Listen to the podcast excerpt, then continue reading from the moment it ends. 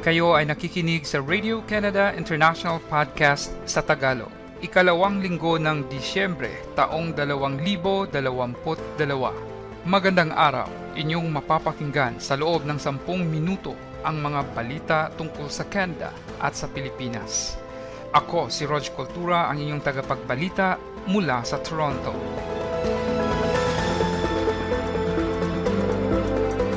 Ang ulo ng mga balita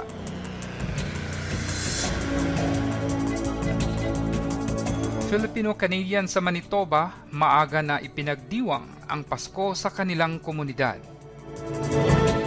Planta ng General Motors sa Ontario kinonvert at ginawang full-scale na paggawaan ng electric vehicle. Flu season sa Canada, maaga at intense ayon sa health officials. Daan-daang bata dinala sa ospital. Pilipinas, inilunsad ang e-travel website para sa mga balikbayan at bibiyahing turista sa bansa. Canada, naglaan ng $700,000 para sa mga biktima ng nagdaan na bagyong Karding at Paeng sa Pilipinas. Kontrata sa pagbili ng communications equipment para sa Royal Canadian Mounted Police o RCMP. Sinuspende ng gobyerno matapos malaman na may koneksyon sa China ang kumpanyang mag-supply. Kinumpirma ng opisina ni Public Safety Minister Marco Mendicino na sinuspende ng Royal Canadian Mounted Police ang kontrata sa Sinclair Technologies para sa radio frequency equipment. Ang Sinclair Technologies ay nakakuha ng kontrata na susuplayan ng Radio Frequency Communications Equipment ang RCMP. Ang parent company ng Sinclair na Norsat International ay pagmamayari ng Chinese telecommunications firm na Hitira mula pa noong 2017. Sinuspinde ng RCMP ang kontrata matapos maiulat ng CBC News na ang gobyerno ng China ay may humigit kumulang 10% na pagmamayari ng Hitira sa pamamagitan ng isang investment fund. Sinabi ni Trudeau noong Miyerkules na ang gobyerno ay may ilang seryosong tanong sa independent public service ng kontrata. Dahil sa insidente, naisuriin ngayon ng gobyerno ang procurement rules upang ang mga kontrata ay hindi palagi mapupunta sa pinakamababa na bidder. Samantala, ipinapanawagan sa gobyerno ni conservative critic Michael Barrett na kailangan umaksyon ang gobyerno at gumawa ng mga pagbabago para maiwasan na maulit ang pareho na sitwasyon. Sundan niyo rin kami sa Facebook at Radio Canada International Tagalog. Naglaan ang Canada ng higit $793,000 na humanitarian assistance upang suportahan ang mga naapektuhan ng bagyong Karding at bagyong Paeng sa Pilipinas sa magkasunod na buwan ng Setyembre at Oktubre ngayong taon. Ang pondo ay ipinadaan sa Humanitarian Coalition at Canadian Red Cross para suportahan ang emergency relief operation ng Plan International Canada, Oxfam Canada at Philippine Red Cross.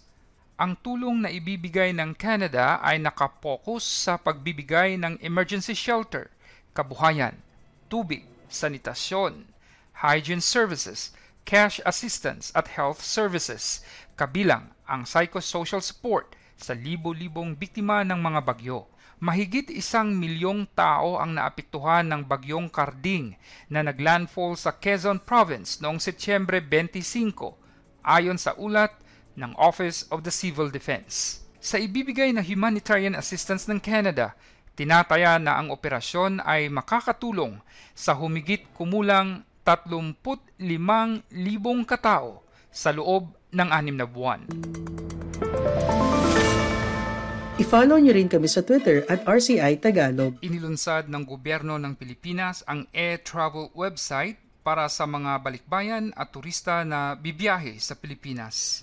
Sinabi ng kalihim sa turismo ng Pilipinas na si Christina Frasco na pagagandahin sa bagong sistema ang karanasan ng mga biyahero sa pagkuha ng clearance mula sa immigration.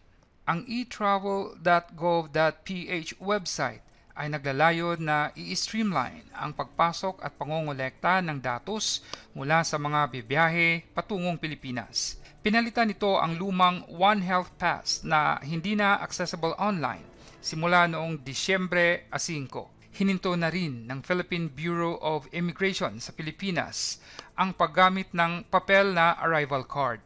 Ang paglipat sa e-arrival card at ang ganap na integrasyon ng arrival at departure systems ng mga konektadong ahensya ng gobyerno sa e-travel system ay isang magandang upgrade ayon kay Frasco. Sa pinakahuling datos nitong buwan ng Nobyembre mula sa Department of Tourism ng Pilipinas, humigit kumulang 2 milyon na ang bumisita sa bansa mula nang muling buksan ang borders noong Pebrero ngayong taon ang majority ng mga biyahero o 1.5 milyong katao ay mga dayuhang turista, habang 26.6% naman o humigit kumulang 538,000 katao ay mga balikbayang Pilipino.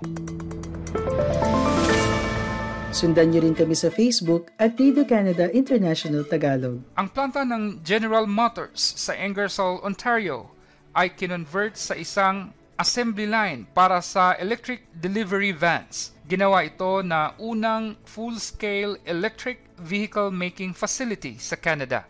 Ang unang Bright Drop Zevo 600 ay lumabas sa assembly line ng Kami plant noong lunes. Minarkahan ang muling pagbubukas ng pasilidad na panandaliang isinara noong Mayo upang ilipat mula sa paggawa ng internal combustion engines at ginawang paggawaan ng electric vehicles. Ang Bright Drop ay isang unit ng General Motors na nagpo-focus sa paggawa ng delivery vehicles para sa commercial customers. Bago ang Kami upgrading, ang GM ay gumagawa ng Bright Drop vans sa limitadong basis sa isa pang pasilidad sa Michigan. Para sa iba pang balita, bisitahin ang aming website ici.radio-canada.ca. Maagang ipinagdiwang ng Philippine Canadian Center of Manitoba o PCCM ang Pasko sa kanilang komunidad sa Winnipeg.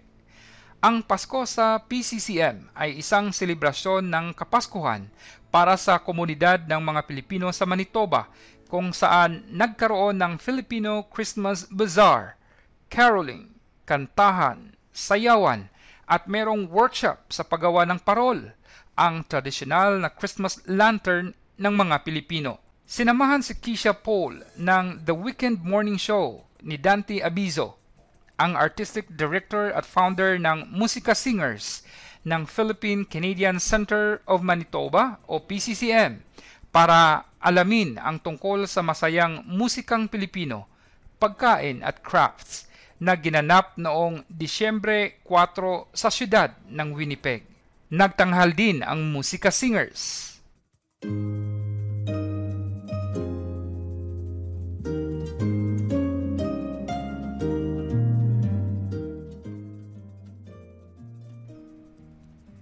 Inyong napakinggan ang Radio Canada International Podcast sa Tagalog. Abangan ang aming lingguhan na podcast para sa mahahalagang update ng mga kaganapan sa Canada at sa Pilipinas. Pwedeng bisitahan ang aming Radio Canada International Tagalog website o kaya i-like at sundan ang RCI Tagalog Facebook page at Twitter para updated ka sa mga balita. Muli, ako si Roger Cultura. Maraming salamat.